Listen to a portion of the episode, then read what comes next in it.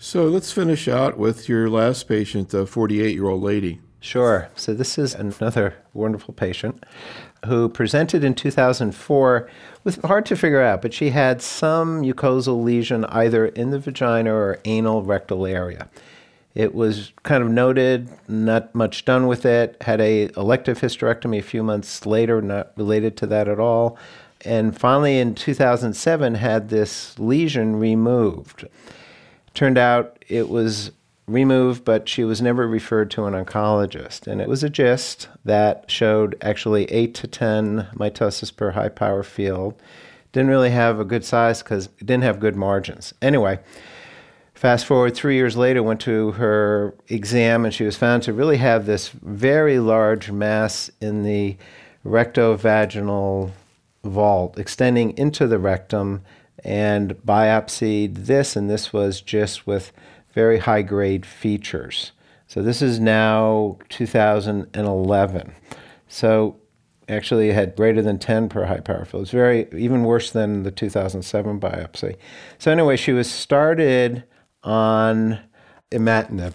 She tolerated it well. She had a PET scan which showed this very large mass, and within six to eight weeks, the size of the tumor and the PET activity is in sensitive diseases was much, much less, and she had a combined surgical resection of this mass with our GYN oncologist and colorectal surgeons. And she essentially had sort of an APR with extended vaginal excision, had a colostomy in place, has a permanent colostomy, and has been on imatinib now since 2011, kind of nearing her three year mark. She feels good, she looks good, She's gained weight because of her dietary changes that she's had to do with her medications, but she's very, very, very, very, very knowledgeable, very active, very active in both the ostomy support groups as well as the GIST support groups.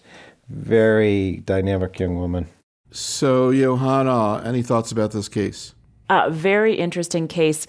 Hearing her entire history, I keep wondering if this was originally a rectal primary that was symptomatic initially in the vagina. But regardless, it was an ex gastric GIST with a very high mitotic rate required neoadjuvant imatinib. At that point, they didn't have exon testing, so she was treated with 400 milligrams and actually had a wonderful response to 400 milligrams a day of imatinib went for her surgical resection, and so she's a high risk GIST patient.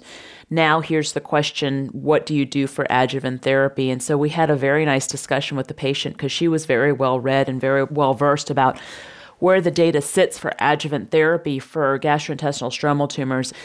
And certainly, the Scandinavian study of high risk gastrointestinal stromal tumors really showed us an improvement in overall survival, giving three versus one year of imatinib for patients with high risk GIST. There's still a little bit of controversy. We do have that EORTC study that looked at two years for moderate risk as well as high risk gastrointestinal stromal tumors and really saw no difference in the imatinib free interval, which was that study's primary endpoint for high risk gastrointestinal stromal tumor patients with the two years of imatinib. So we've got sort of two studies that are not saying exactly the same thing, but not answering the exact same question, but certainly that overall survival benefit that you saw in the Scandinavian trial certainly begs that we should probably be treating those patients with high risk GIST with three years of adjuvant imatinib. It was interesting though because now they've started talking about is the imatinib simply prolonging or simply holding down tumor that will grow once the imatinib is stopped? A little bit of argument with that, just given you do see that overall survival benefit out of the Scandinavian trial. But then the other question is should we be giving longer than three years of adjuvant imatinib for these high risk GIST patients? And there's discussions, I think, of studies that will look at longer intervals of imatinib for patients with high risk GIST. And so this particular woman is coming up in May on her three year anniversary. So we started the discussion. You know, should you stop the imatinib or should you continue? And she's definitely had a fair number of side effects from the imatinib. She has fatigue, she has nausea, she has to take the imatinib with ice cream to make it tolerable. And she said, you know, she's gained all this weight from the ice cream. Though truly, she's probably tolerated imatinib better than a lot of patients that I've seen. But as a side effect question, could we be overtreating somebody who's potentially cured of her GIST? We don't know. Will she get more benefit if she continues it longer? We don't know. And so we had a very frank discussion with her about this and saying, you know, you can definitely stop after three years. That's what the data says for right now. And she was walked out by her primary oncologist, and her primary oncologist came back in and she said that her patient looked at her and said, I'm not stopping the imatinib. So for this particular patient, she does want to continue, but I think it really points to an area where we're not quite sure where the end point is. I was going to say that was my prediction. I'm kind of curious. Did she say to either one of you, what would you do if it were you? She didn't ask us that question. We've had that question asked of us a lot today, Yeah, but she, she did not. yeah, Yeah, she, she wasn't. not. What were you thinking you were going to recommend to her at the three year point, Dan? Well, I would be somewhat in favor of continuing her until I got more data. She's tolerating it okay. You know, I always worry about the original trial that looked at stopping and then restarting, and some of these people you don't recapture with your new treatment. So I'm not sure. It's kind of like what I was doing with our hormonally positive, node positive breast cancers after five years of whatever hormonal therapy we were giving them. Many of those patients I maintained while I was waiting for, you know, San Antonio next year or ASCO the following year. So I think initially, if it comes May, I would be thinking, okay, let's do this for another six months and see what's going on.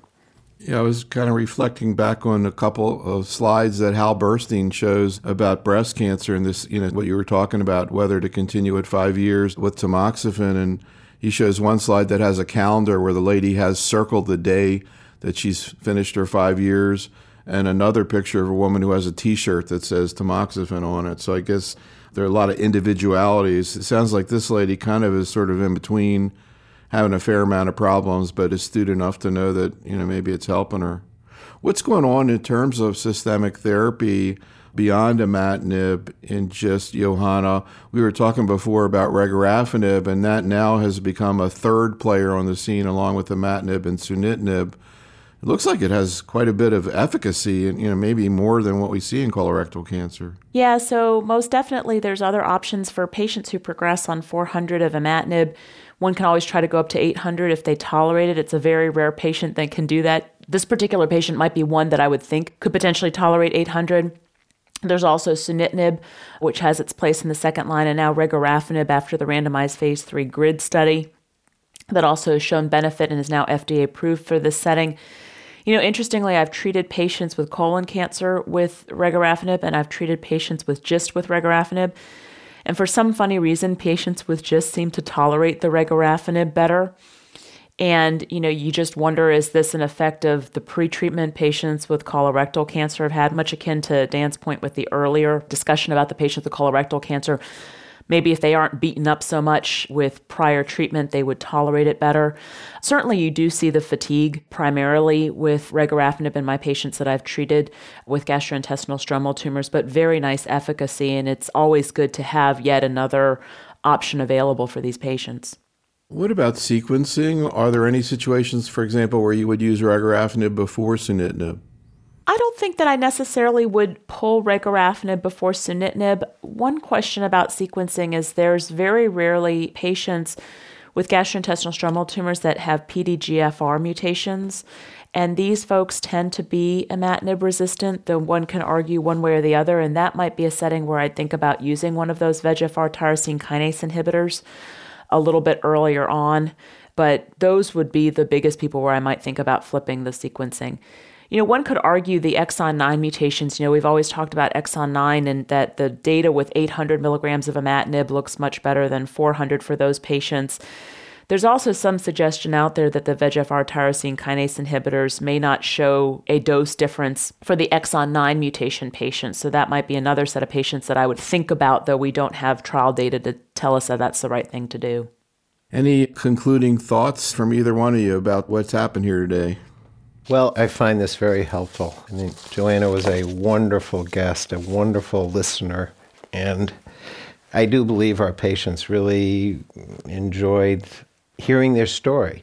I mean, it's amazing when you take care of a patient over two years, even one year, and you retell their story in front of them, they're always able to say, well, wait, wait, wait, wait, wait, not quite. They're able to remember and recall or forget sometimes kind of what happens. And I think, you know, certainly in our patients that we struggle with, is this a disease that could come back? Is this a disease that might take my life?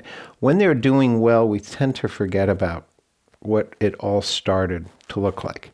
And so something like this, even if you just, I mean, today was exceptional, but even if I do it from time to time, I just have timeout talks with my patients and just have them come in and say, you know what, let's go back to when we first met six years ago, what we talked about. Because we forget sometimes. I forget. I forget.